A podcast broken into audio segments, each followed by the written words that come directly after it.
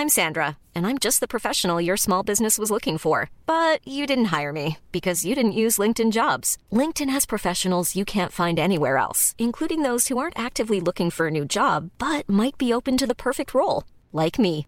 In a given month, over 70% of LinkedIn users don't visit other leading job sites. So if you're not looking on LinkedIn, you'll miss out on great candidates like Sandra. Start hiring professionals like a professional. Post your free job on linkedin.com/people today.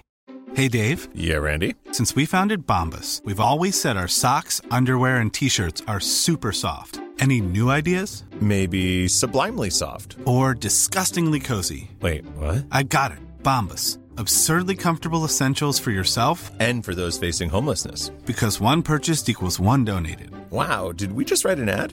Yes. Bombas. Big comfort for everyone. Go to bombas.com slash ACAST and use code ACAST for 20% off your first purchase.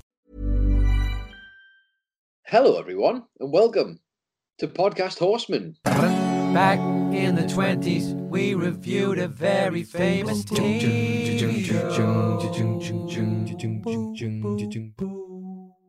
Welcome indeed to Podcast Horseman, the Bojack Horseman podcast, a spoiler-free episode by episode audio review podcast of the critically acclaimed Netflix series Bojack Horseman. I'm a socially distanced Michael Hamflet. And I'm a socially distanced Adam Nicholas, and we are back in business, which I guess means you can call us the front of the plane, Michael, because we are, of course, all business to begin with, as usual. You can follow this podcast on Twitter or Instagram at Podcast Horseman. You can also follow either of your hosts if you'd like to do so. You can follow me on Twitter at It's Adam Nicholas, or you can follow Michael Hamflet At Michael Hamflet, you can get this podcast pretty much anywhere you can get a podcast. You can get it on Apple Podcasts, where we love you to subscribe, on Spotify, where we love you to follow, on Amazon Music, when if you're watching Mad Men and decide to take a break, and then it won't go back to the where the episode where you're at in season two, and insists you watch it from season one all over again until you have to find the manually episode yourself. If you're not busy on with that, you can find it on their Amazon Music service, which I'm reliably informed is really good, hopefully better than their Prime one. Um, pretty much anywhere you can get your podcasts, you can find Podcast Horseman. And for this season and this season only, we will be doing a different thing for our Hollywood Talk of Fame. Um, for those that don't know, you can get a start on the Hollywood Talk of Fame in season five for doing a quote tweet. Uh, every Friday, a new episode of Podcast Horseman will go on the at Podcast Horseman Twitter account through Acast, where you can stream the tweet and listen through there and all that good stuff. Quote tweet that tweet, and you could be getting your very own special season five star on our Talk of Fame. Another one of those stars coming at the end of this episode. Yes, there is. And we are back once again with hopefully the less ill behavior and more of the good Hmm. podcasty behavior for everybody to enjoy. But, Michael, you know what it is, my friend. For anybody who was here for the last episode, I'm pretty sure you got this, but you're going to get it again because you might as well call me Florence and the Machine, Michael. Because according to Netflix for the synopsis, this week's episode is season five, episode two. The dog days are over, and the synopsis is as follows: Diane divorces Mr. Peanut Butter and moves into a shabby studio. Feeling melancholy, she travels to Vietnam to get away from it all. Well, how do you like that Mm. for a little uh, a little tease? I mean, it's pretty full on and revealing and informative, isn't it? Which is perhaps why the episode takes us back to the scenes just before all of that went down. Diane, very sadly, is bawling her eyes out on a drive home from somewhere. Um, it's worth noting, I feel, at this point, uh, that she's sporting the new haircut that we saw very briefly at the end of the last episode when Mr. Peanut Butter had dropped her off from her airport on her trip back from Vietnam um, as well as a new green dress instead of the usual Diana attire that we're typically used to her character wearing. Um, it cuts to her back at apartment on that very same night, packing a bag. Tears still streaming down her face, makeup running, all that sort of thing. And uh, she goes straight to the airport again in that same party gear. And she gets not a lot of help from the lady at the airport check-in desk, who repeatedly sends her to the screens, reminiscent very much of just trying to do shopping in Asda and getting sent to those little checkouts instead. Um, but nonetheless, the lady still hopes to get good feedback from the screens because the screens are her boss. Anyway, Diane is just desperate to get away somewhere, anywhere, and Vietnam pops up as a, a, a final sort of destination for to get away that night. Um, so she elects to go there. Uh, normally, of course, this would be the point where we would hit the credits, but we'll do a little bit more if that's okay with you, because I feel like there's a, a slightly more sort of organic place to have our little summary of the opening parts of the episode. Um, Diane arrives in Vietnam on the other side of the credits, um, but gets a call from Stefani immediately, her boss, obviously at Girl Crush, who is extremely pushy for content. Um, so Diane says she'll write something about the trip while she's there. Uh, and thus, the structure of the episode takes shape, unusually so as well. We learn that this episode is going to be set as, quote, 10 reasons to go to Vietnam, a Girl Crush personal travel guide.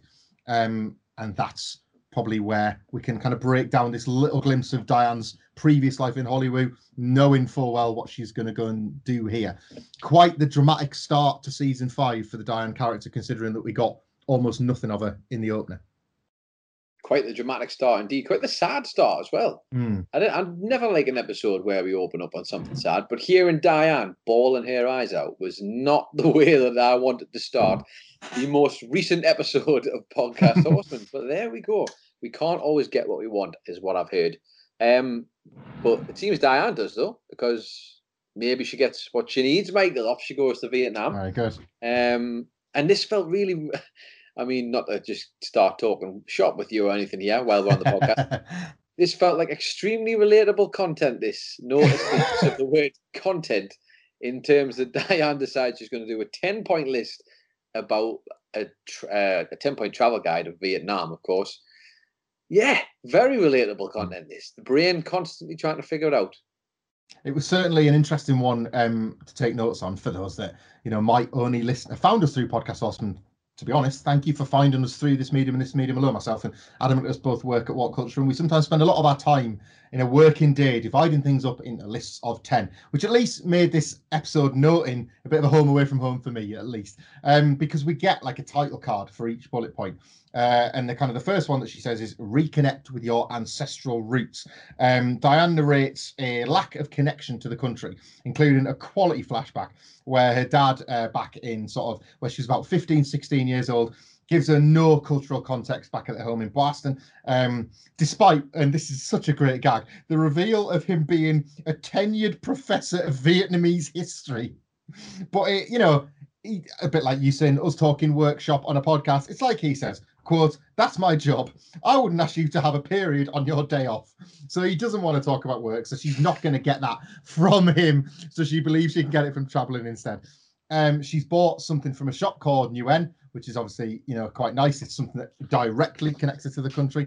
But a miscommunication with a passerby doesn't help. Straight away, she bumps into somebody. It's not very clear. There's obviously a breakdown in linguistic communications because they can't speak each other's language.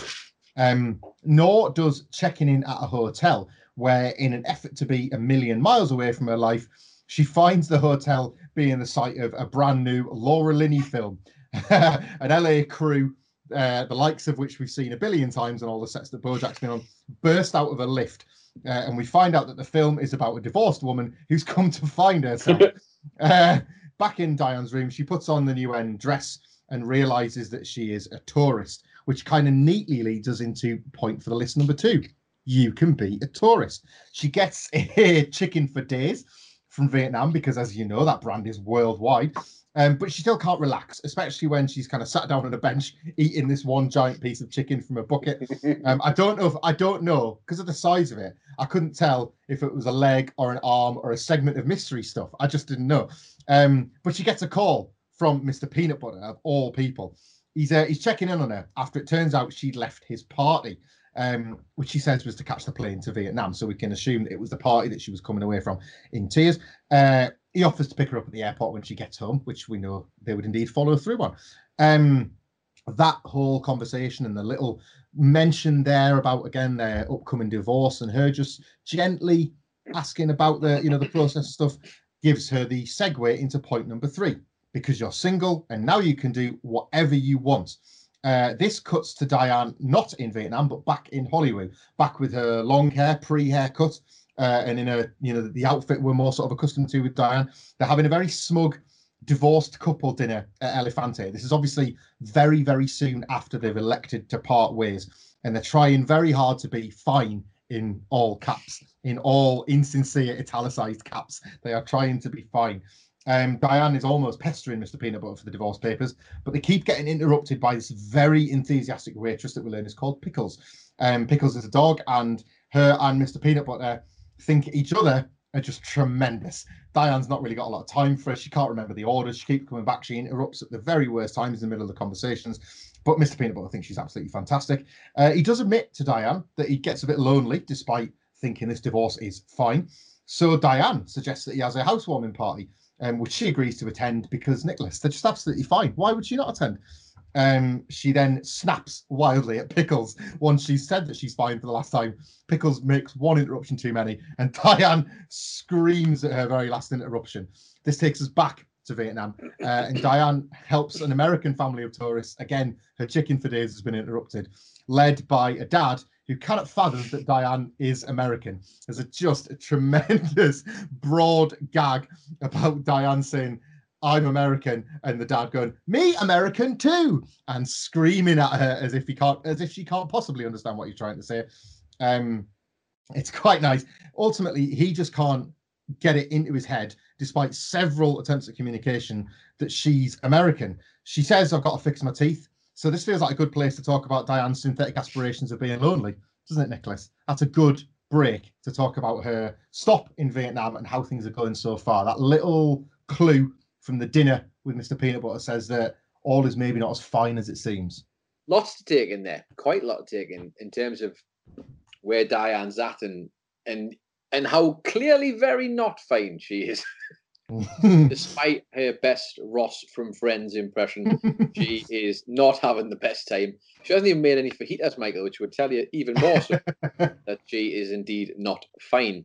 But um, I guess it's the it's part of life, isn't it? There's both ends of the spectrum here, and Diane trying to embrace all the positives that come with actually being by yourself and trying to turn them into something good for her, but ultimately having a very tough time of it. I think would be fair to assume because this feels already a lot more like a distraction rather than a proactive choice, a reactionary choice rather than mm. a um, one just thought about in advance they've played with the timelines really well because we're mm. introduced Diane. Like it's very, very harsh how we find her bawling in the car and her, as you say, having to react, having to make a very rash, reactive decision to fly all the way to Vietnam just to escape her life. And then we're given flashbacks where it looks like for a while she's the higher status of the two between her and Peanut Butter. She's the one in the power position at the dinner. And it's interesting. It's almost like because it's Bojack, we know that we're going to get served that middle portion. We're going to see how we went from that Elefante fine dinner to yeah. her bawling in her car. Um, point four on Diane's list was to meet new people. Uh, Diane's at the bar and distracted by one of the movie staffers doing a very bad job of ordering a beer, which segues straight into point five get out of your natural habitat. Uh, we flash back to Diane moving into that uh, apartment. Um, Netflix called it a grief hole or whatever it was, and they're not wrong to be honest. Bojack is caught helping, but uh, he's not really. Um, he's just there to like lift the lightest of the boxes and tell her it's tell her it's a grief hole basically. She claims to love it. She suggests it's a reflection of the the newfound freedom that she's got. Uh, she loves having the stuff that she put away after she moves in with quote old man peanut butter, which offers this great gag where Bojack sees it as a perfect opportunity to slag him off for the first time. Uh, but when he gets wary, Diane notes that he's pretty much done that all the time. It's not like he's never been brutally honest about his feelings with Mr. Peanut Butter, despite what he might think, or indeed about everything. Um, there's a the fact that obviously the, she's kind of like open this dialogue with him again about being fully open and honest allows her to ask him to go with her to Mr. Peanut Butter's housewarming party. He uh, he kind of reluctantly agrees. Um, but back at uh, so from there, sorry, I should say we go on to Diane going back to work at a Girl Crush. Only she can't get in the office because Stefani is exterminating some unionizing cockroaches. The oh. entire build the entire building has been tented because these cockroaches just want better working conditions. Um, so Diane has been asked to work from home again. Bizarrely relatable content, which segues us to point six to turn your work into a workcation. We see Diane really struggling to work at her apartment and ending up taking Bojack up on his offer to go around to his. Should point out that the caveat of him doing that was basically her admitting, I didn't get the word in and I do apologize, but that her apartment was awful and that she was really, really sad and she needed it. He wanted that from her. Um, they end up uh, not working and not being productive as they never do when it's just the two of them around his place. They just end up getting drunk on wine. Um, and she politely declines living in Bojack's guest room, not for the first time there's a really tremendous and incredibly tense moment where she notes that she's in a really good place, uh, even though that good place feels literally and figuratively off by this point. Um, and it's weird that they've both never been single at the same time. Nobody quite wants to enter into what that conversation might mean. So she goes a little bit further and says, Yeah, they could totally make out right now, which seems to shock Bojack physically so much that it shocks her out of maybe what she was suggesting there. Mm-hmm. His response seems to trigger a new response for her. She backs away from the idea, literally and figuratively again. Um, it's very awkward, but they sort of stumble through that and then onto the last time that she stayed there, which of course um, allows Bojack to briefly reflect on his time in New Mexico. Not that he reveals what actually went down there. Um, he's about to ask her a question, but when he looks around, she's passed out again. Um, I should point out for the rest of the episode, we don't find out what that question might have been. Um, but nonetheless, when she wakes up in the morning at Bojack's, she just feels it best to just slink off the next day and write that one off as a night on the piss and not a lot else, rather than a particularly productive experience to be back at Bojack's. Um, point six was not turning your work into a workation, but an absolutely fascinating glimpse into something that I think it was high time that the show addressed, which was that that push and pull that still existed romantically, that still existed a little bit between Bojack and Diane. Yeah, I think it's clear to see. Yeah, like the very big setup that Diane just has a change of heart at this point, and then immediately comes to Bojack's house with the phrase, "I'm a sad, sad girl with a terrible, dirty apartment." And haven't we all been there, Michael? I can't explain to you how much Bojack seems to enjoy Diane turning up at his house and that because as soon as he opens the door, he's like, "Ah, come on, in you come." But yeah, this was amazing. This the Diane going across to Bojack's house was the way they do this. Diane is clearly Michael. She's had a couple of drinks. She's had a mm-hmm. couple of drinks. She's feeling a bit lonely. She's thinking, ah, me and this horse, me and this horse.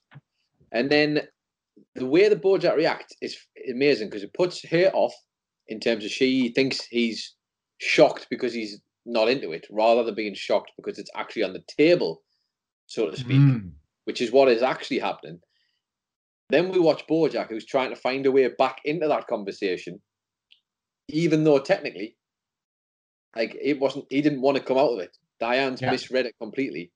Then when she sort of over, obviously overreacts, the point where she basically calls him like gross, and he says, "Oh, you're just, oh, you're gross," and then she calls, he calls her mean, mm. and like they are so close, man. And if they were just mm-hmm. honest with each other, this could be a completely different conversation we're having because they both clearly are thinking about it, maybe, but end up like trying to guess what the other one is thinking, and as such, move further apart. So even though in their heads, Michael, they might be thinking, please be naked, in the end, it didn't work out that way.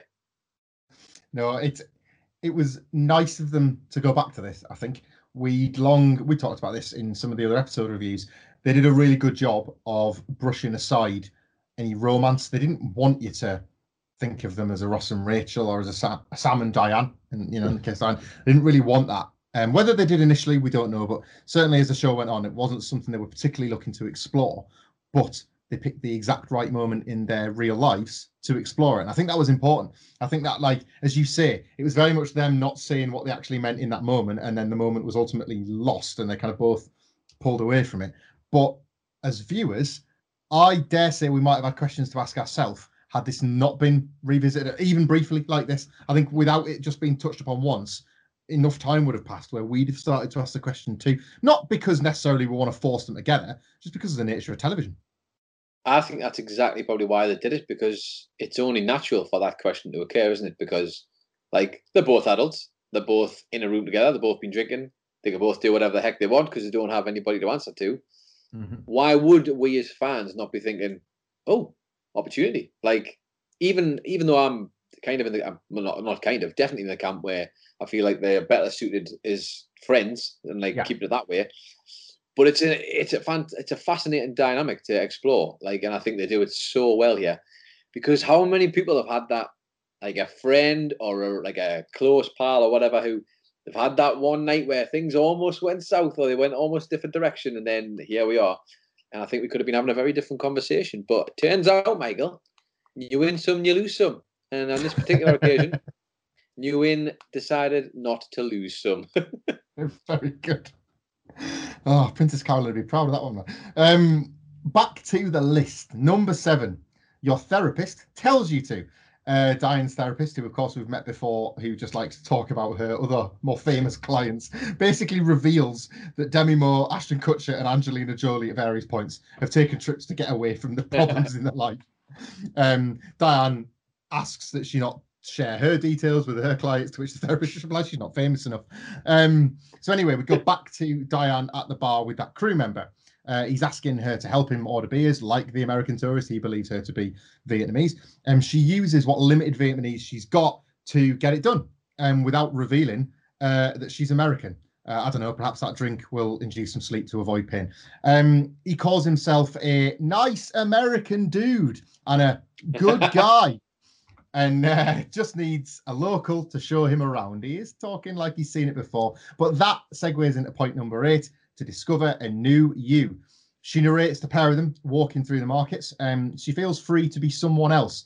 The narration ends with them kissing. Uh, he's seemingly quite moved by the experience of meeting this stranger in Vietnam on a work trip, and he wants to show us something. Um, that something is the movie set. It's uh, we see them looking upon a horizon, and then the camera pulls back, and it's just a giant painted set of a horizon, um, which she is either humouring him or is legitimately wowed by. That's left unclear. Um, he calls himself calls himself a grip and then corrects it and says he's an executive grip, and they kiss again. But they're disrupted by a spotlight that crashes to the floor, which is what I say, Adam Nicholas, because I've never been on a film set, but Diane has hasn't she? So she's not shocked by a spotlight crashing to the floor. She's shocked by saying, quote, holy shit, a falling Klieg light. at which point, at which point the jig is up.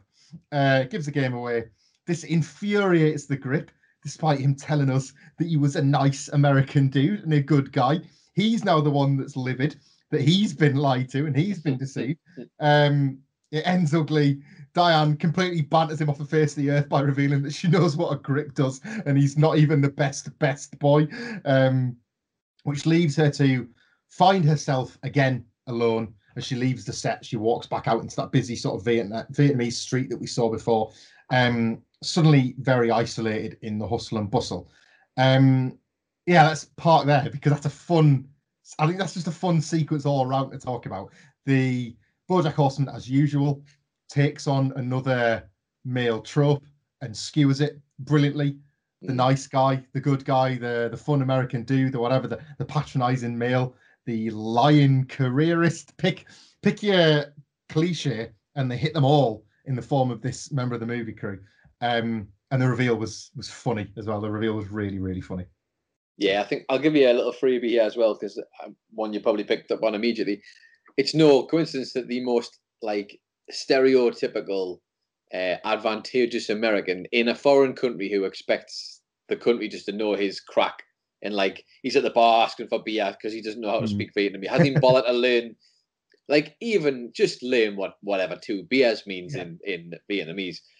But in no coincidence, he's just a bald-headed eagle, isn't he? He's like a just the, the archetypal American bird with his little baseball cap on.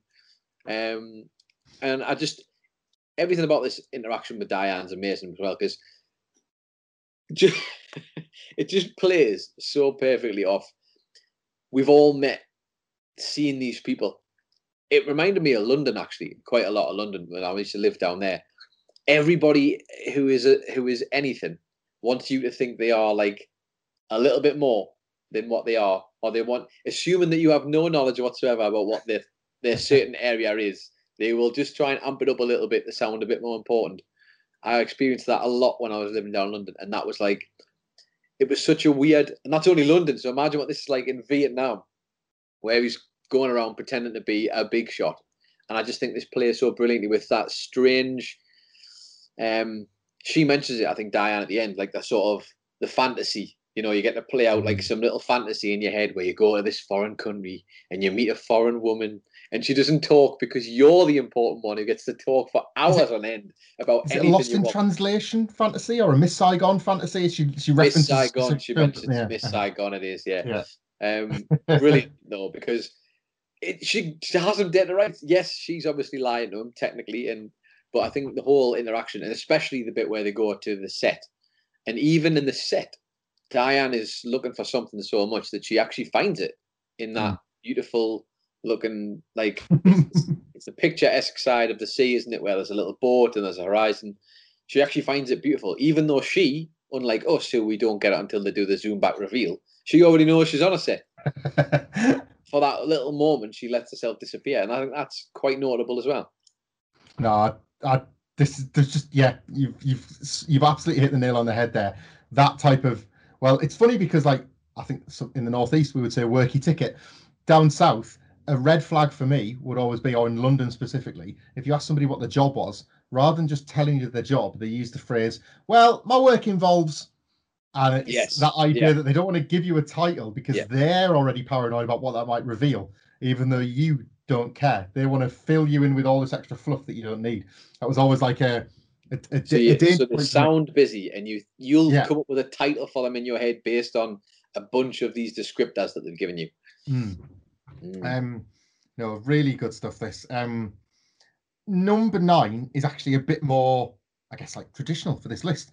Um, although what's great about the narration at this point is that she's starting to sound a bit exhausted and she's starting to sigh with delivery. The early enthusiasm of to get away from it all has been replaced by, in this case, number nine, because it's good to get out of your routine. uh, She uh, she kind of she acknowledges at this point as well that that's actually quite similar to number five, but she's going to keep it in the list all the same. Um, it's again not in Vietnam. This one, it's a flashback to just before Mr. Peanut Butter's party. Bojack turns up at Diane's apartment, and this is the first time. Well, it's just after she's got a haircut and has got the dress on. He uh, he notes her new look, um, says she looks amazing, and Diane jokes about not taking advantage of her, which gets him wound up, and indeed about going to the party at all. So he leaves her to go alone. Um, not left to fester in anywhere, but I did really like how this does tie back to him having that momentary flashback to New Mexico earlier in the episode that she would have no clue about. She's hit on the direct link in one, like a dart in the middle of the dartboard, and has no clue why he would be so personally offended by that. But he just bails, makes her go to the party by herself. And uh, oh, does she miss him when she's there? She bumps into Todd, who tees up about four random story arcs, um, mostly focused upon licking an ice sculpture, which we see at the party, uh, which uh, we know due to an earlier flashback during some sort of like expositional conversation with Mr. Peanut Butter is something that he is going to get his tongue stuck to. Um, she later finds Mr. Peanut Butter in the old uh, library that he built for her, which has now not got as many like full shelves or things like that. It's obviously his library and not their library. Um, oh, big moment. They're about to talk, but she, Diane, gets Erica. He says he wants to hear all about what's going on, but Erica is at the party, which takes our Eric count to 13. Oh, what a moment. Um, Princess Carolyn has seen this go down from another side of the party and is suddenly there to offer her own support, though not really very much because she's in the middle of taking work calls. work calls directly relate to Mr. Peanut Butter. So again, Diane is. I mean, Diana is losing the people she needs in the very for the very worst reasons she's losing them. Um, which takes us to number 10, which is probably the most dejected line read of all from Diane, because you've got to leave to come back home. Uh, Diane's on the plane home, just waiting to take off, and rings Bojack to apologize for being weird. She says she just needs a friend. Um, she believes obviously that it, all of that scene that happened at her apartment was her fault. Has no clue of anything that happened in uh, New Mexico. Uh, but she does need him as a friend. They kind of get themselves back on terms, and she does the. This is Diane Nguyen, obviously that famous sort of Bojack awkward, stilted call ender. They flip that a little bit. Um, of all people to sit down next to her in the plane, it's Laura Linney, the woman that went to Vietnam to find herself in the film. Um, it turns out that this movie wasn't really that. It was more about a number of insane, ridiculous Hollywood plot lines that allows Diane to sort of disconnect herself emotionally from this and maybe feel as if that wasn't so special after all. Um, it's not going to help her with her own self-discovery, unfortunately. Um, and because of that, she starts going off on her own sort of mental tangent. She says, quote, none of these reasons are the reasons that you went to Vietnam. And it's this point we see uh, Diane and Peanut Butter um, completing the divorce again. The scene from the end of the last episode, they're back in the car. It's all very awkward. But the scene continues this time to reveal that uh, Mr. Peanut Butter explains to Diane that he started seeing somebody. Um, that allows us to go back to the party where Diane again is just looking for a friend, looking for somebody to talk to, and she stares across the crowded room and sees Mr. Peanut Butter kissing Pickles, the waitress from Elefante. They're close, they're affectionate, and she notes that it's not so much the kiss, it's the arm around Pickles' waist, that sense of security that she once had that she no longer does. That breaks her, that breaks her heart and leaves her, quote, completely adrift. Vietnam made her realize that she could survive being alone. And back to the car we go for one last scene between Diane and. Peanut Butter to simply say she's really happy, Finn. And that's where the credits roll. That's the end of that one. And a sad end. Well, so it is a sad ending. I think I'll have to say, but you do want to kind of believe that that Diane is happy for Mr. Peanut Butter in in, the, in that awful discovery. But what a great little scene that is, where you see Diane, Mr. Peanut Butter outside with Pickles when he just puts the arm on the small of her back and she talks about it like it's such a personal thing that and to watch it like the expression that they do on her face with the animation. She's she goes from just smirking to being like oh he's just kissing somebody at the party. It's no big deal. It's like this massive shocked there's, there's a whole meme of meme of a face in there basically. Of just shocked shocked diane i think it's fair to say. Um but yeah this is maybe i'm still trying i think i'm still trying to figure it out.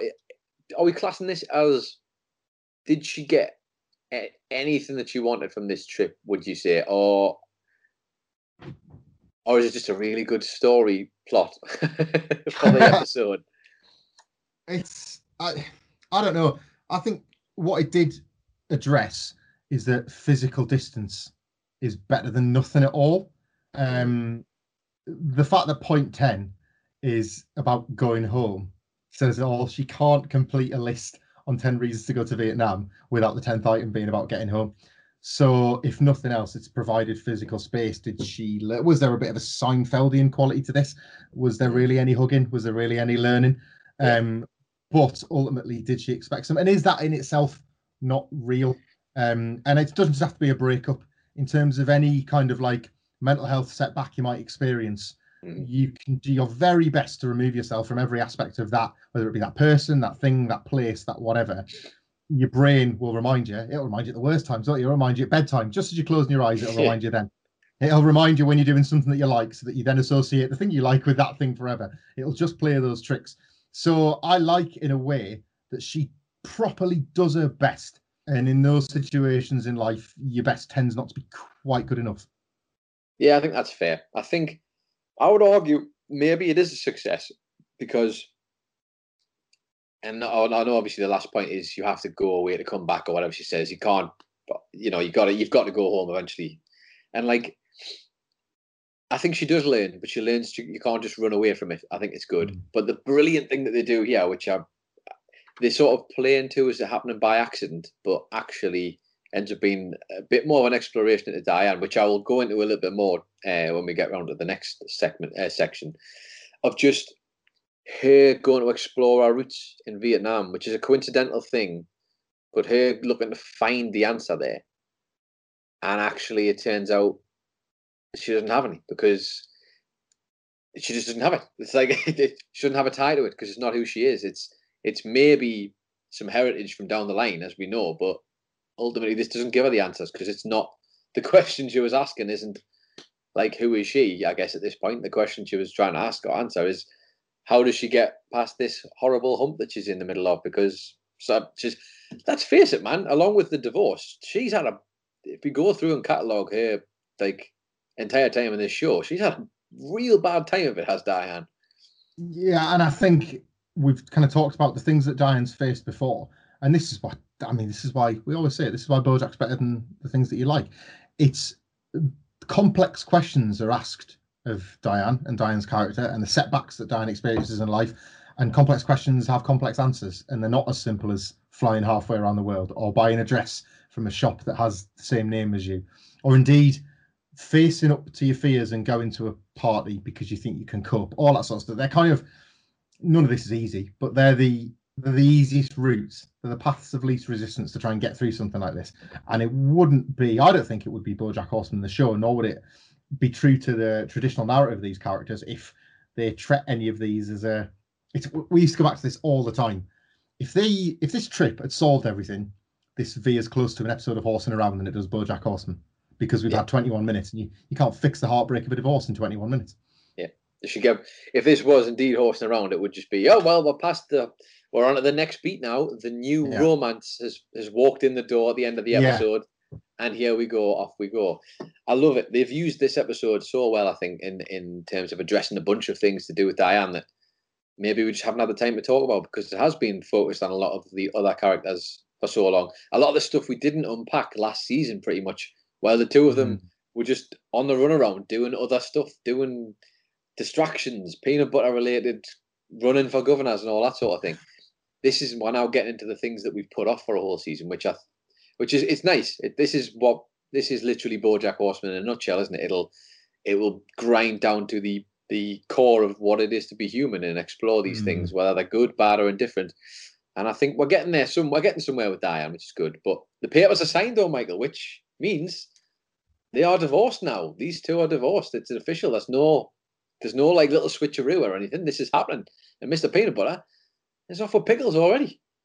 Well, that's the sort of the, another tragic irony of this is that her attempts to get away are not just necessarily to get away from a divorce that she's going to do, but to get away from seeing that that divorce has created a new problem, which is that Mr. Peanut Butter can be with pickles instead.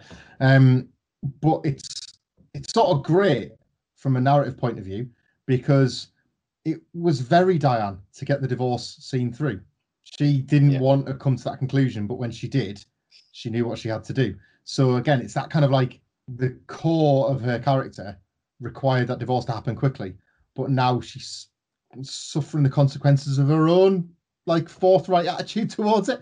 And it took all of one dinner at Elefante to make it happen. Mm. One dinner, but I would also say that even I think if you offered her an option to take it back, she wouldn't. Which is the important No. part here, I think, is that even though she's going through a bad moment, she wouldn't change it because it's the right thing. It's the right thing. It just, unfortunately, the right thing has a tendency to suck sometimes when you get it right. Um, Anyway, shall we move on to something perhaps, Yes, hopefully, a little bit more lighthearted? And the Mm. part of the show we call Horsing Around, where we go back through the episode and find all of the hidden meanings behind certain things, the small details you might have missed, all the Easter eggs within the episode. As you can imagine, in an episode based in Vietnam, there's been a lot of stuff. I have had to spend a lot of time researching things to do with Vietnam or Vietnamese things in general. Um, it's been fun. It's been tough, and you better enjoy it, you sons of bitches. I didn't and I didn't envy you when it occurred to me that like all of the potential banners or scenery shots would be in Vietnamese. And look, I know you. You're a nice guy. You're a good British dude. I am, but this has seriously put me to the test. And I, what I will say is, this is the part where we reveal that us being off for two weeks had absolutely nothing to do with anybody. I just Yeah. needed to do all the research for two weeks on Vietnamese words. anyway, here we go. We go all the way back to the very beginning of this episode, Michael, where we are in Diane's car and she's crying her little heart out, bless her. Um, which is quite sad for a few moments. And if she stayed there all day, Michael, you could say that eventually her car would fill up full of tears. A car full of tears she would have. Much like the car that pulls up next to her, that is full of fish who are driving in a car. But the only way this car can operate is that the car is full of water and all of the fish are submerged in the water. It's a stupid gag. And it's a brilliant one. It's a really, really good one. I just thought it, the, the fact that she's crying, a flood of tears in the car, and there's literally a, a bunch of fish in a car next to her in water. Amazing, excellent stuff. Bojack Horseman, better than the show you like. We go to Diane's apartment though, her lovely new shabby studio, Michael, as I believe the Netflix synopsis called it. She does have a wonderful picture on the wall to get things going. Now, if I was just reading this out, this would sound great. She's got the uh, Claude Monet painting of um, the Japanese footbridge. We all know the, the colourful looking little footbridge, which just sort of breathes optimism, Michael. It breathes life and tranquility and happiness. And then you see Diane's apartment and it is miserable. It is dirty. it is horrible. But she has just moved in. And as she's just moved in, there's a bunch of boxes with all of our stuff in and all the glass. The boxes are named as follows. There's a box of glasses, obviously for all the glasses that she has. there's a box of books. There's a box that's labeled bedroom, a box labeled living room, a box labeled bathroom. All I should point out squashed into this one studio apartment that she lives in now, which has none of these rooms anymore. Brilliant stuff. Um, there's a box labeled misc. There's a box labeled hat, but that's been scribbled out, Michael, because Diane doesn't wear hats. What she does wear, though, are jackets, which has been replaced over the top of the word hats. There's also a, a box for jeans, a box for boots, and my personal favorite on the boxes is just a box for red arrows, Michael, which obviously she has on her jacket, but she just has an abundance of these red arrows for whenever she runs out, I guess, maybe. Either that or there's a bunch of planes that are about to fly out of the box for anybody who's from the northeast of England. When you're ready to pop the question, the last thing you want to do is second guess the ring. At Bluenile.com, you can design a one of a kind ring with the ease and convenience of shopping online. Choose your diamond and setting. When you find the one, you'll get it delivered right to your door. Go to Bluenile.com and use promo code LISTEN to get $50 off your purchase of $500 or more. That's code LISTEN at Bluenile.com for $50 off your purchase. Bluenile.com code LISTEN. There's never been a faster or easier way to start your weight loss journey than with PlushCare. PlushCare accepts most insurance plans and gives you online access to board-certified physicians who can prescribe FDA-approved weight loss medications like Wegovy and Zepbound for those who qualify. Take charge of your health and speak with a board-certified physician about a weight loss plan that's right for you. Get started today at plushcare.com slash weight loss. That's plushcare.com slash weight loss. plushcare.com slash weight loss. Hey, Dave. Yeah, Randy. Since we founded Bombas, we've always said our socks, underwear, and t shirts are super soft. Any new ideas? Maybe sublimely soft. Or disgustingly cozy? Wait, what? I got it. Bombas. Absurdly comfortable essentials for yourself And for those facing homelessness. because one purchased equals one donated. Wow, did we just write an ad? Yes. Bombas. Big comfort for everyone. Go to bombas.com slash ACAST and use code ACAST for 20% off your first purchase. There's also brilliantly uh, when she's put packing her bag before she goes on the trip, she puts like her, her usual outfit in because she's wearing that snazzy new lime green number that she got with the short haircut. She puts her old clothes in the bag, but she also puts her passport in. She's got a blue passport that says um, it's a, a USA passport, but of course, Michael, this is a world, an anthropomorphic world. So the bald-headed eagle that would normally be on an American passport is a bald-headed eagle in a vest and swimming shorts. Because he's going on holiday, Michael. What else is he oh, going to wear? What else is he going to wear? Anyway, we go to the airport next, and we go to the kiosk that Diane is trying to get her tickets from for American Airlines, Michael, rather than American Airlines. Because if you look at the steward who's behind the kiosk, it is, of course, a crane, the bird, a crane woman, um, who is serving Diane at that time, or not serving her, as the case might be. Um, on the wall to her side, though, is a bunch of flight times and gate numbers and stuff. Some brilliant stuff, yeah. If you read at the top, it says oxygen masks, water, and honey roasted peanuts are available at a nominal charge. Sounds fair. And the flights that are listed on this list, uh, there's a bit of a theme going on here. Let me see if you can figure it out. Uh, which we have Moscow in Russia, uh, which says the flight has departed. We've got Mexico City, Mexico, which says it's been cancelled. We see uh, Reykjavik in Iceland, Michael, rather than Iceland, which has Oh, been delayed. We see a trip to Istanbul, Turkey, of course. which hasn't departed, which hasn't been delayed, and hasn't been cancelled, but it has been stuffed.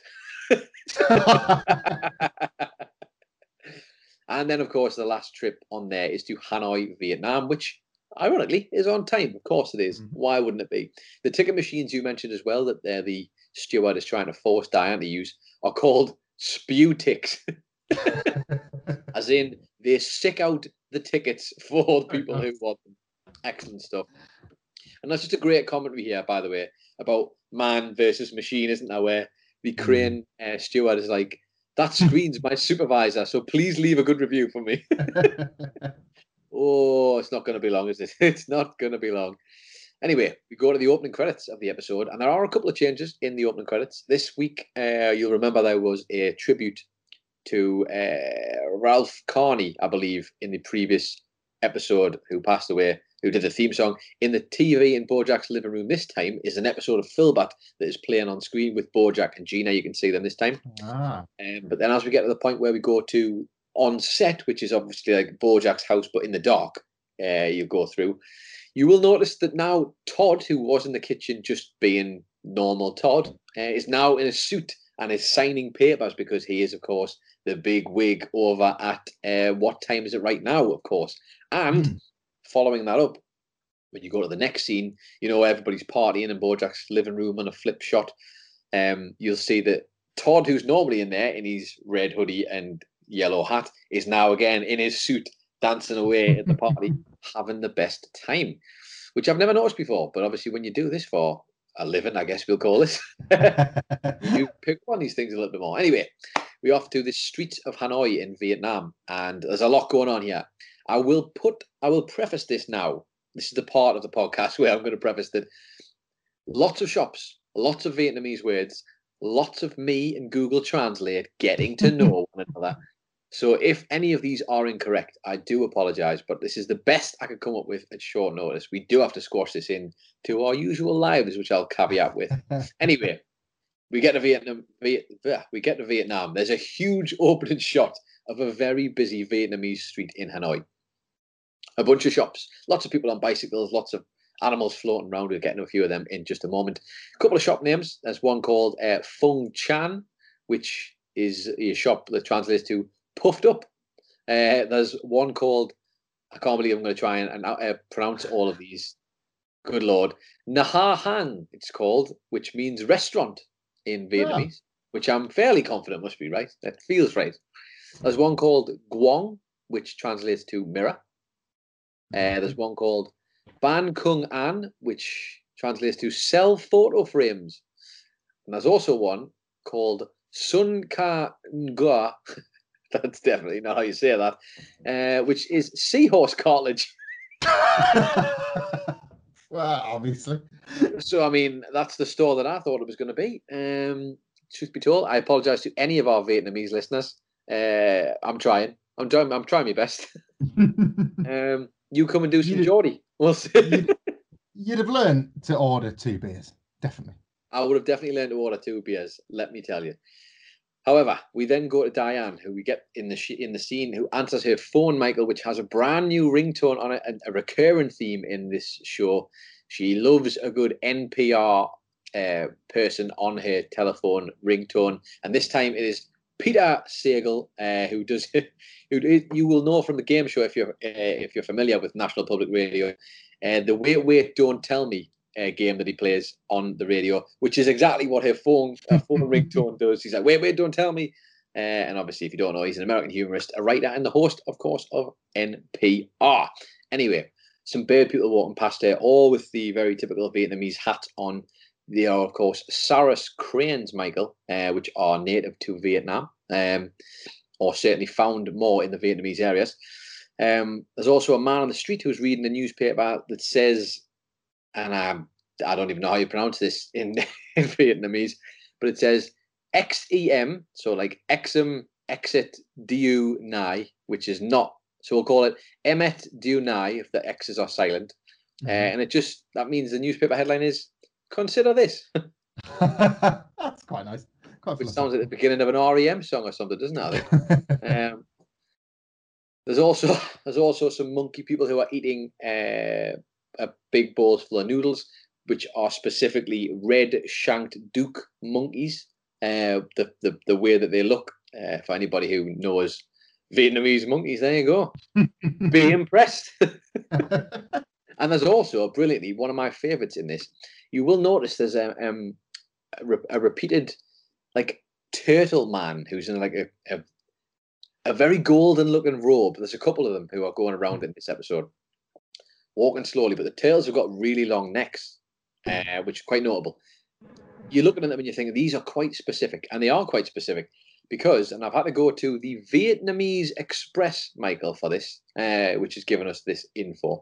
They look very reminiscent of the extremely rare giant turtle, one of which that has been plastinated and lodged in a temple on its home in Hanoi's Sword Lake, which is potentially the lake that we see in this episode where Ah, Diane yeah. next to. And if you're eagle-eyed viewers, you will see there's about three of these guys who just walk into the lake and start wandering down. Um, but basically, uh, this turtle, Michael, just for some context, was one of the last of the Yangtze giant soft-shelled turtles, uh, of which there are just three known species now, and two of them are in China, and one in a lake just outside of Hanoi. Uh, Right. so there you go. So that's what I think. I believe that's the reference. I think so. Um, but they are big. They are big and they are grandiose. So be be be impressed by those turtles when you see them Hmm. next time in the episode. Um, also, one last little shot before we go back to a flashback. of Just one of the the inns that's in Vietnam in, in Vietnamese in Vietnam is called New Inns, New Inn, which I just thought was so so clever. The amount of wordplay you'd expect from Bojack when it comes to the, the surname New Inn, which we'll get onto more in just a second. But we go to a flashback again, as you mentioned. We go back to Diane's childhood home in Boston. Uh, a dad, of course, who we've only seen dead, I believe, up to this point. Uh, if you'll recall, back in season one, where he's very dead indeed. He's been left with ice packs on him and stuff. Um, he's there he's wearing a Boston Athletics t-shirt, and he's eating a tin of beans. I think it's beans. You can only see though the top. He's got his hand covering up the logo for what it is, but it says Boston.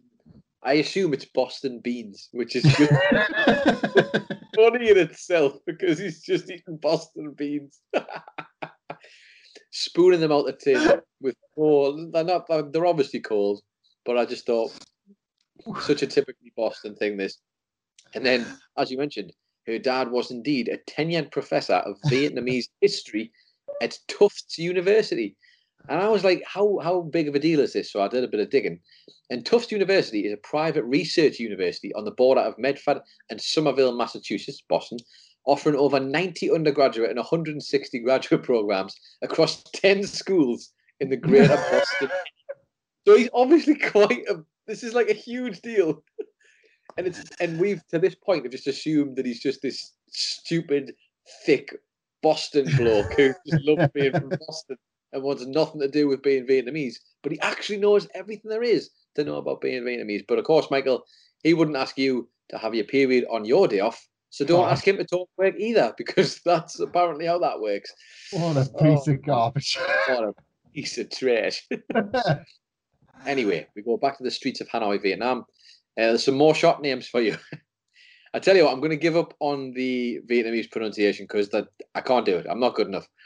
But there is one, the ones that translate. There's one that's called Nguyen because this is what do you remember the street where it's just all Nguyen.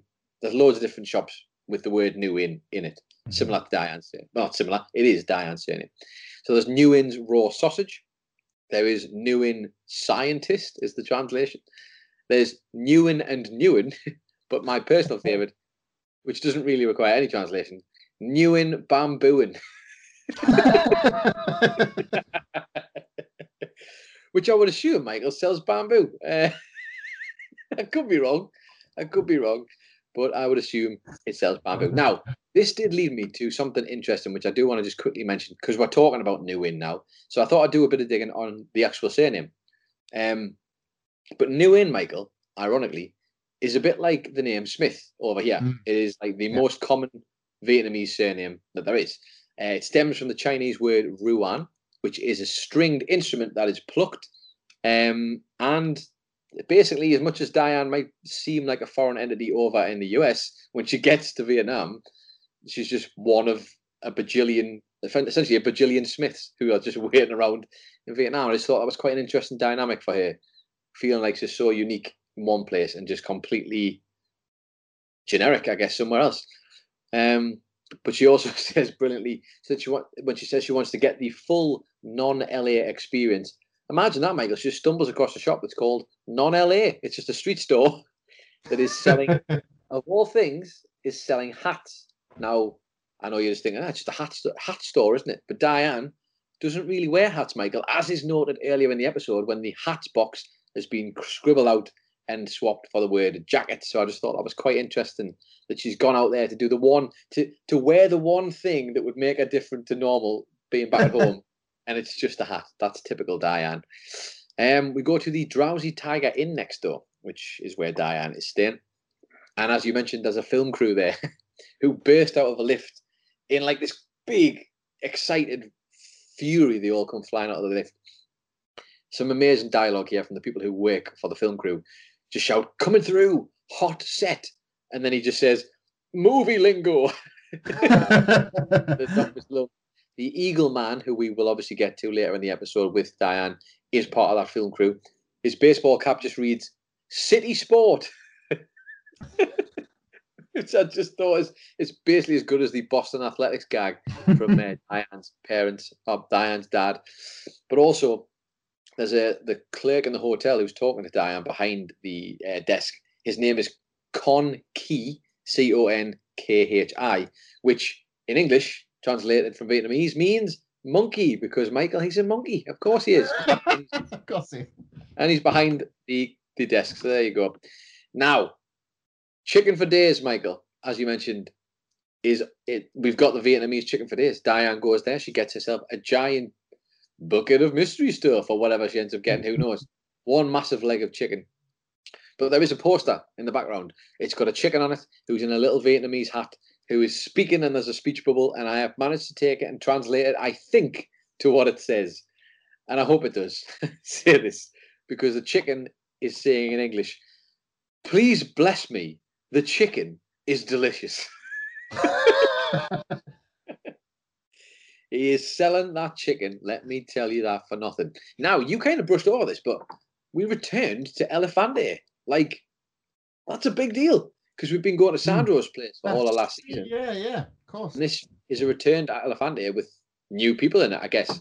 You'll notice the guy who was forced into being the chef that night when Bojack and Princess Carolyn were there and there was all the fires and they were having a big argument. He's now still there, presumably like the head chef at this point, um, because of course Sandro left to go and do Sandro's place.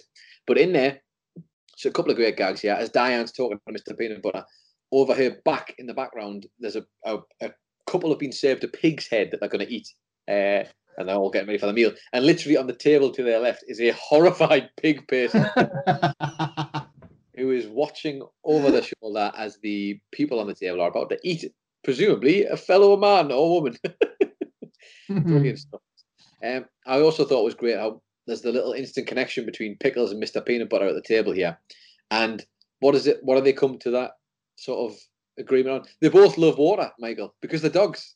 Of course, they love water. They just love, they just love water. Big fans of it, and the big, bigger fans though of eating the trough of everything, which Mr. Peanut Butter, which Mr. Peanut Butter requests after Pickles tells him that she usually just likes it when all the leftovers are there behind after work, and she can mush them all up into a trough.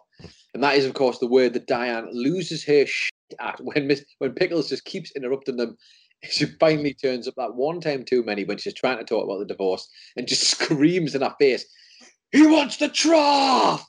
trough! Furiously shouting trough at her. But we go back to Hanoi um, in Vietnam. We got we're at Lakeside now. As you've already mentioned, just a quick nod to the brilliant American tourist gag, because that American family are the worst, the absolute worst. Just say things louder and with hand gestures and I'm sure that'll translate. Even the the wife of the man who's talking to Diane has an American flag on her t-shirt and just keeps like pulling the t-shirt and pointing to the America. We are America. Before Diane finally ends up saying, "Me, I'm also America." Wonderful stuff. We go back to her apartment though, and you'll see that as Bojack has come over to help her, he's he's looking through a box of stuff. He pulls out a t-shirt, Michael. The t-shirt reads Dennis cooking scratches my cooking itch, which has the face Dennis Kucinich on the t-shirt. and for those of you who don't know, Dennis Kucinich is an American politician. Uh, he was a U.S. representative from Ohio from 1997 to 2013, and he was also a candidate for the Democratic nomination for president of the U.S. in 2004 and 2008. And just to remind you, the slogan on this T-shirt is "Dennis Cookin scratches my Kucinich." Oh, I want to know that. I want to know the process of somebody Yeah. hearing the name Dennis Kucinich and thinking scratch. I, I I love that so much. Dennis, I like how Cook- Kucinich doesn't even come first. I love that. Dennis Cookin scratches my Kucinich.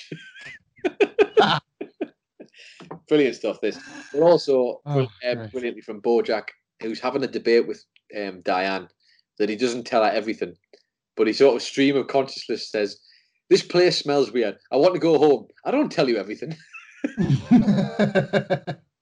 so so good. The- Their, their relationship is just one you could watch all day long. Um, we go back to Girl Crush though, and as you mentioned, Stefani, who we're seeing is progressively getting more and more psychotic. Uh, I think we can all agree. Interestingly, though, this is probably the worst thing I think we can realize that she's done in this show so far, maybe. But that was such a commentary here about unionization, wasn't that? Where she just says, You've got the exterminators in. She says, Some cockroaches in IT trying to unionize, so I just called an exterminator. At which point, at which point she says, "Oh, do I mean negotiator? Oh, who knows?" And then you hear the screams of all the people dying as this place gets gassed out in one of those big tents. This is that's a huge comedy there, isn't there, on, on, Mhm. on the sort of rigors of unionization and how much they do not want this in the workplace. can all agree. We do go back to Diane's apartment though, and there's this funny little gag of a man who's just urinating outside on a tree, just to kind of give you the scene that this is not a great neighborhood that Diane's living in. Man's been in a tree. And also, when you go into Diane's house, you'll notice she has a mug from Starbucks because, of course, she used to work there and probably has some fond memories of Huge, yeah. is indeed. But we go back to to Bojack's house now, and this nothing really specific here, just to tip our cap once again to that entire wonderful interaction between her and Bojack. Really sort of interesting, like can't take your eyes off it while it's happening. Really, really great stuff. That. But we go across to Diane's therapist's office though, and a couple of little things here. There's a there's a sign on the wall, like a poster, that says "Holding back tears is like spanking your inner child." Make of that what you will. But Yeah. also, and I guess this might be why technically it would be in a therapist office. I was transported back to my childhood. No, not by that poster, but by another thing that was in the room. Do you remember those old, like wooden boxes, right? Where you had to move a pinball from one side of it to the other. Mm. And there was Yes. one hole at the end and one hole there. And you the only way you could do it was by tilting it and tipping it with your hands. There's one of those just tucked away in the corner, um, which I thought was quite interesting because I immediately went to childhood. I don't I can't even tell you where or what I remember using that little contraption, but I Hmm. definitely remember it.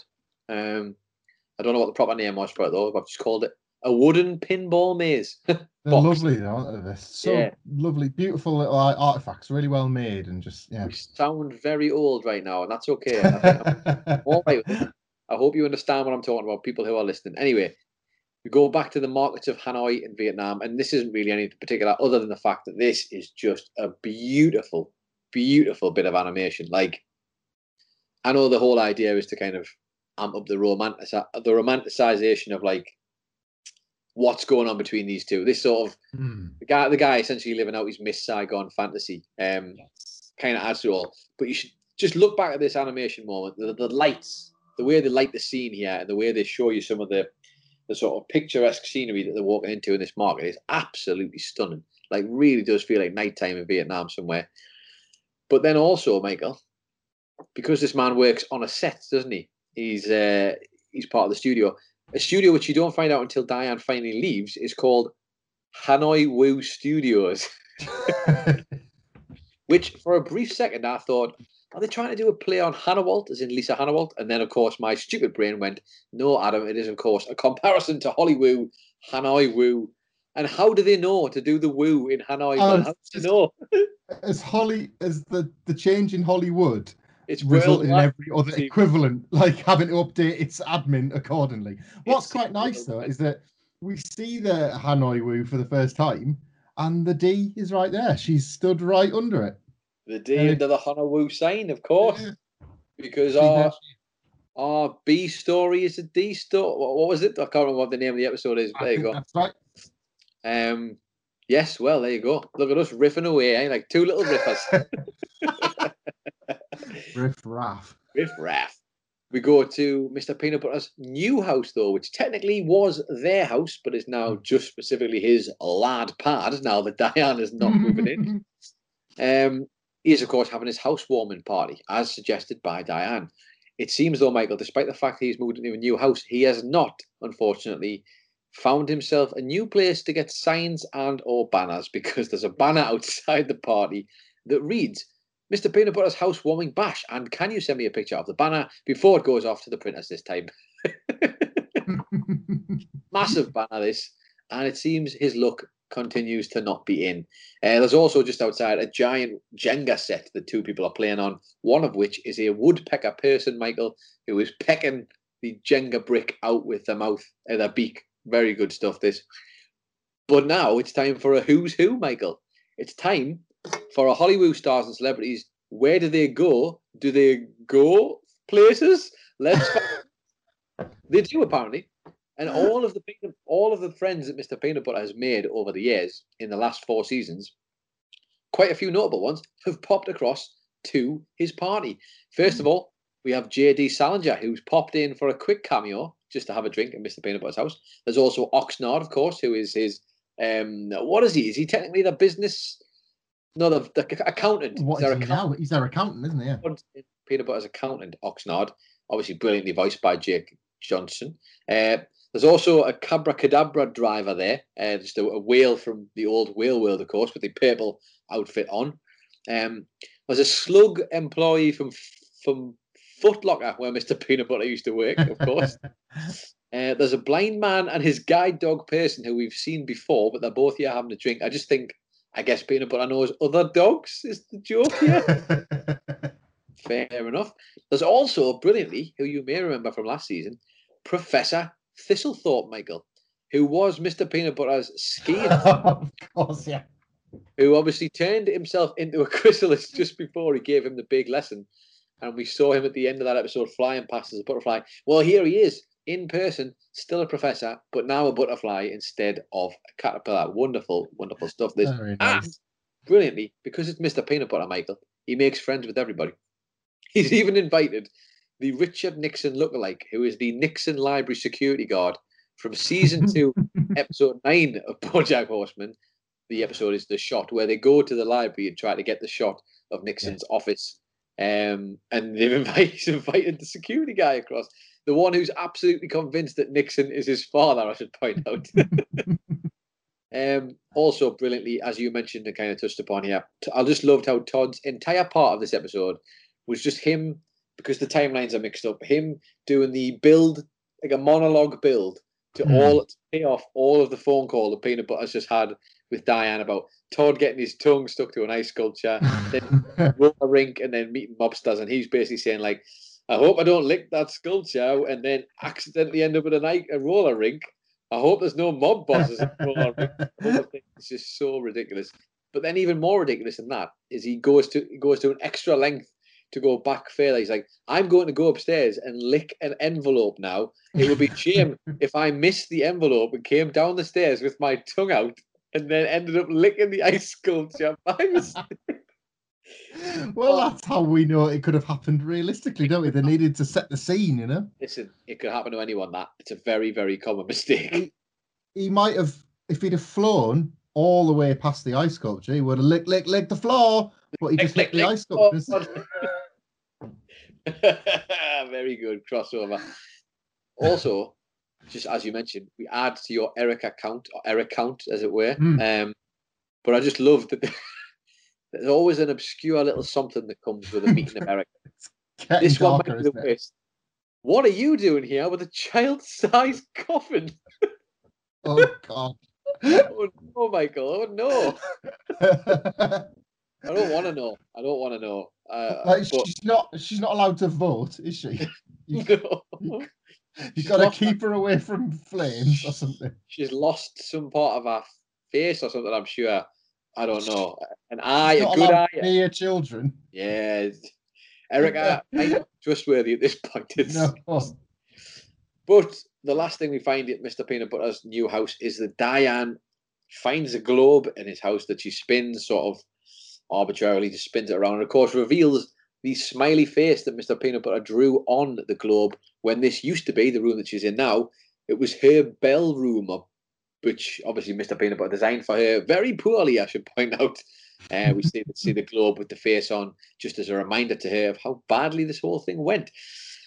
We go to the airplane though. The print that uh, I was going to call her Princess Diane. There, I really always want to do that. Um, the Diane was on. I just love the Laura Linney interaction here, how they tie the whole thing together.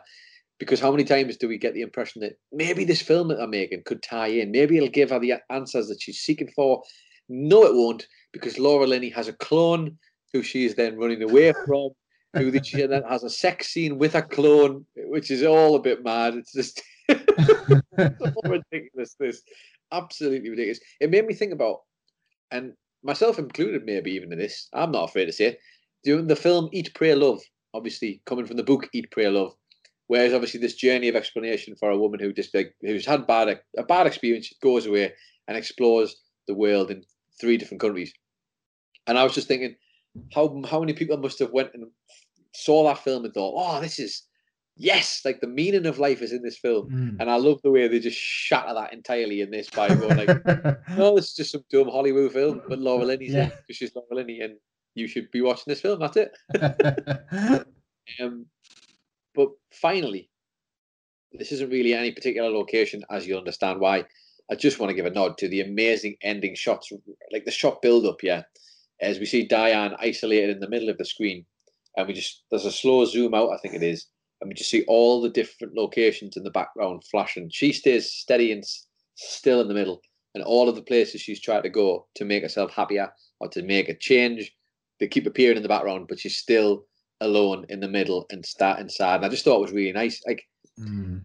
I don't know about you. I, I sometimes I see a, scene like that. I know I know it's meant to be sad, but it's, there was something quite nice about the the melancholy of it all. Of her being in the middle of all Yeah. these places, life was happening around her, and she wasn't part of it. Essentially, is what it felt like.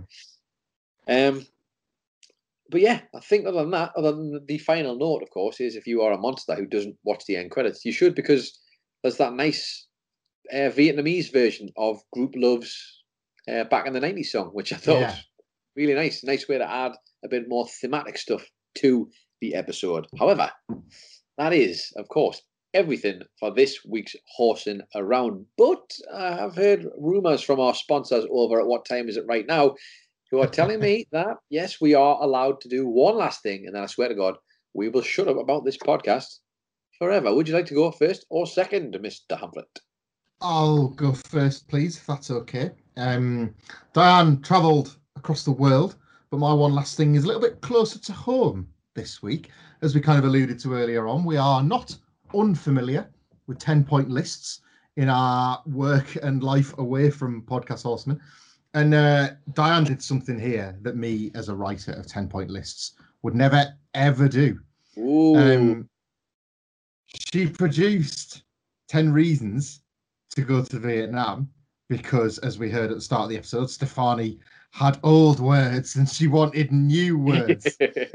but very much in the spirit of how Bojack Horseman treats Girl Crush and the type of content that Girl Crush puts out, she doesn't come up with 10 reasons. There's about three, generously, to the Yeah. point where Diana acknowledges it herself. It becomes a gag. Isn't that the same as number five? Half of them are about getting out of there. Half of them are invalidated, not just by Diane's words, but about the actions. She doesn't do it, but they're new words, and that's enough. It, uh, it speaks to the reflection of the content that uh, Girl Crush makes and how how BoJack has always portrayed that company and their their particular list. I, look, I'm wary of sounding like I'm in a glass house with an armful of stones here, so I'm not going to throw any. But yes, it struck me immediately that Diane gets nowhere near the ten that her title has promised. But the end question you have to ask yourself is Does it matter if people are clicking? Is what you've got to ask yourself. It should matter. If It I'm really should. asking myself a hundred times out of a hundred, Yes. Adam Nicholas, Yes, yeah. and and and don't ask me to put my hand on a Bible in a court when asking me that question again, please. Well, I was just wondering if you could come up with a nice list of 100 reasons why Michael Hamflett is a big fat liar. I mean, I could, if Oh. you, I could, I could title it that. I could probably get you about ninety-six. well, I'll give you the other four for sure. I promise. I'm sure I can muster them up. I love that though. I did love. Like, there's a strange thrill I get when we get the parallels to the stuff that we do for a job. Like even stuff like when they're in the Girl crush offices and they're on Slack on their computers. I Yes. just, We always get a kick out of that stuff. I think it's really, really great. I think there's a big commentary there though, not just like for what we do, but just the way the world's gone in general, not just Girl crush. I am reminded of The Wire, the final season of The Wire, where they're kind of discussing how if people can do it cheaper with less quality but produce more quantity, it's kind of what they want. It- This sounds exactly like Stefani wants. She just wants to ch- to churn it out.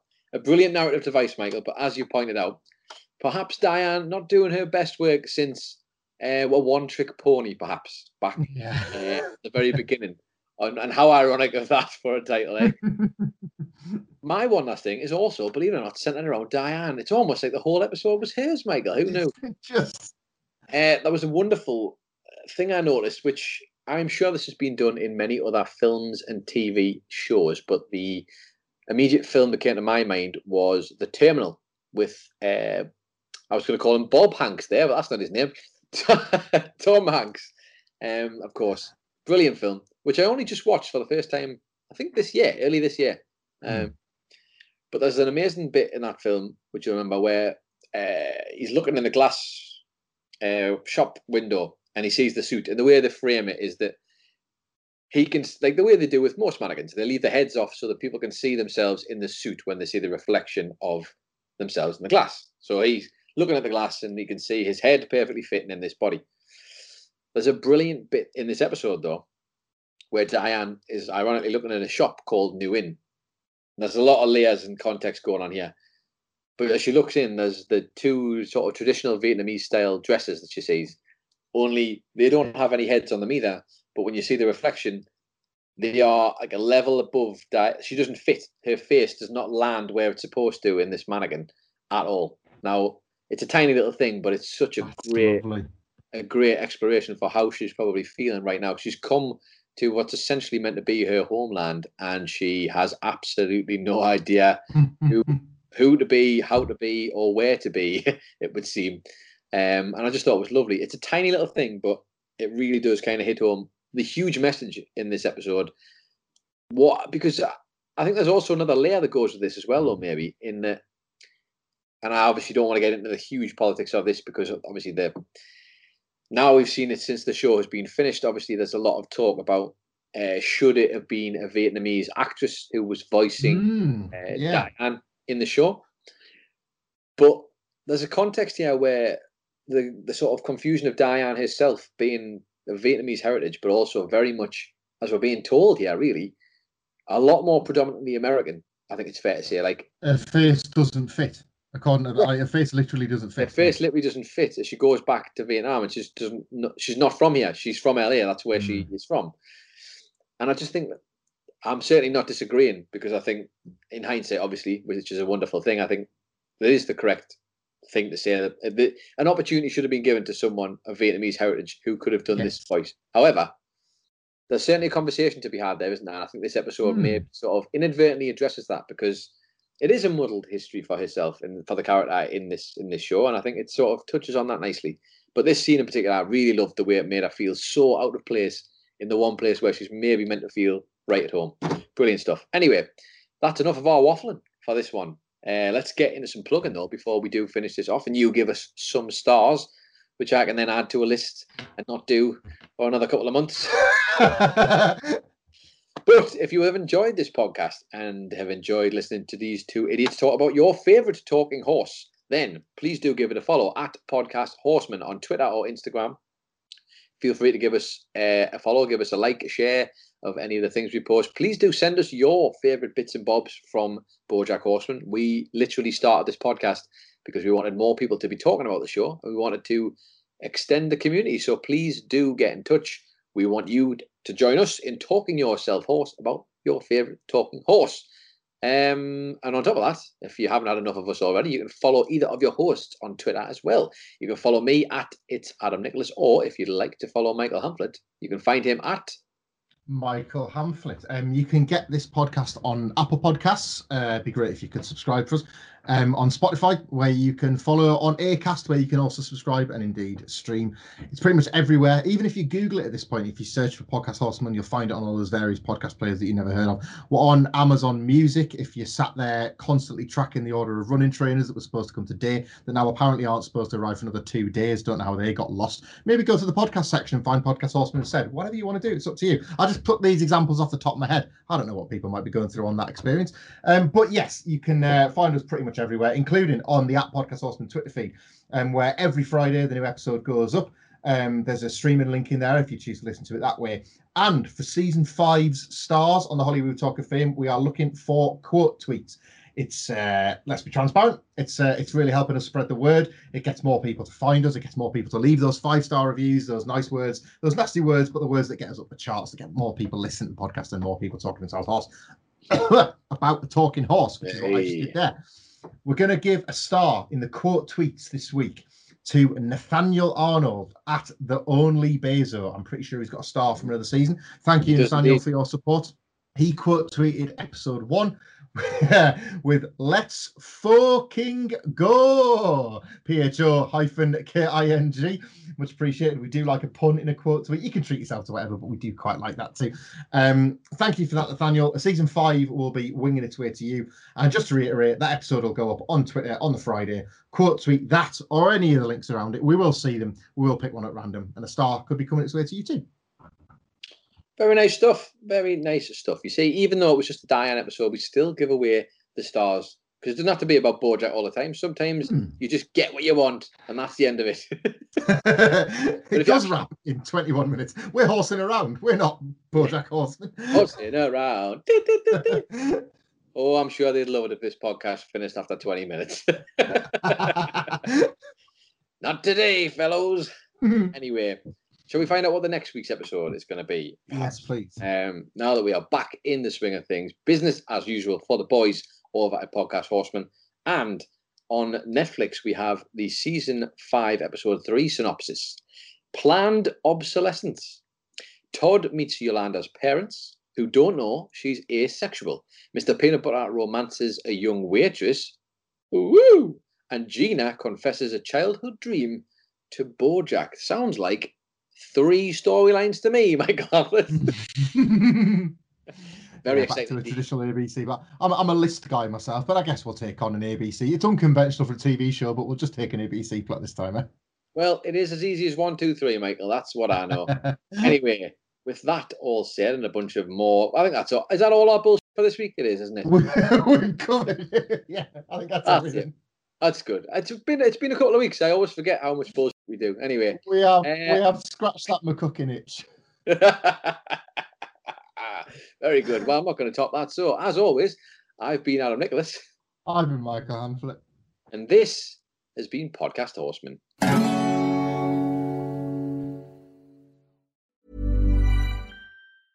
Even when we're on a budget, we still deserve nice things. Quince is a place to scoop up stunning high-end goods for 50 to 80% less than similar brands. They have buttery soft cashmere sweaters starting at $50, luxurious Italian leather bags, and so much more. Plus, Quince only works with factories that use safe, ethical, and responsible manufacturing.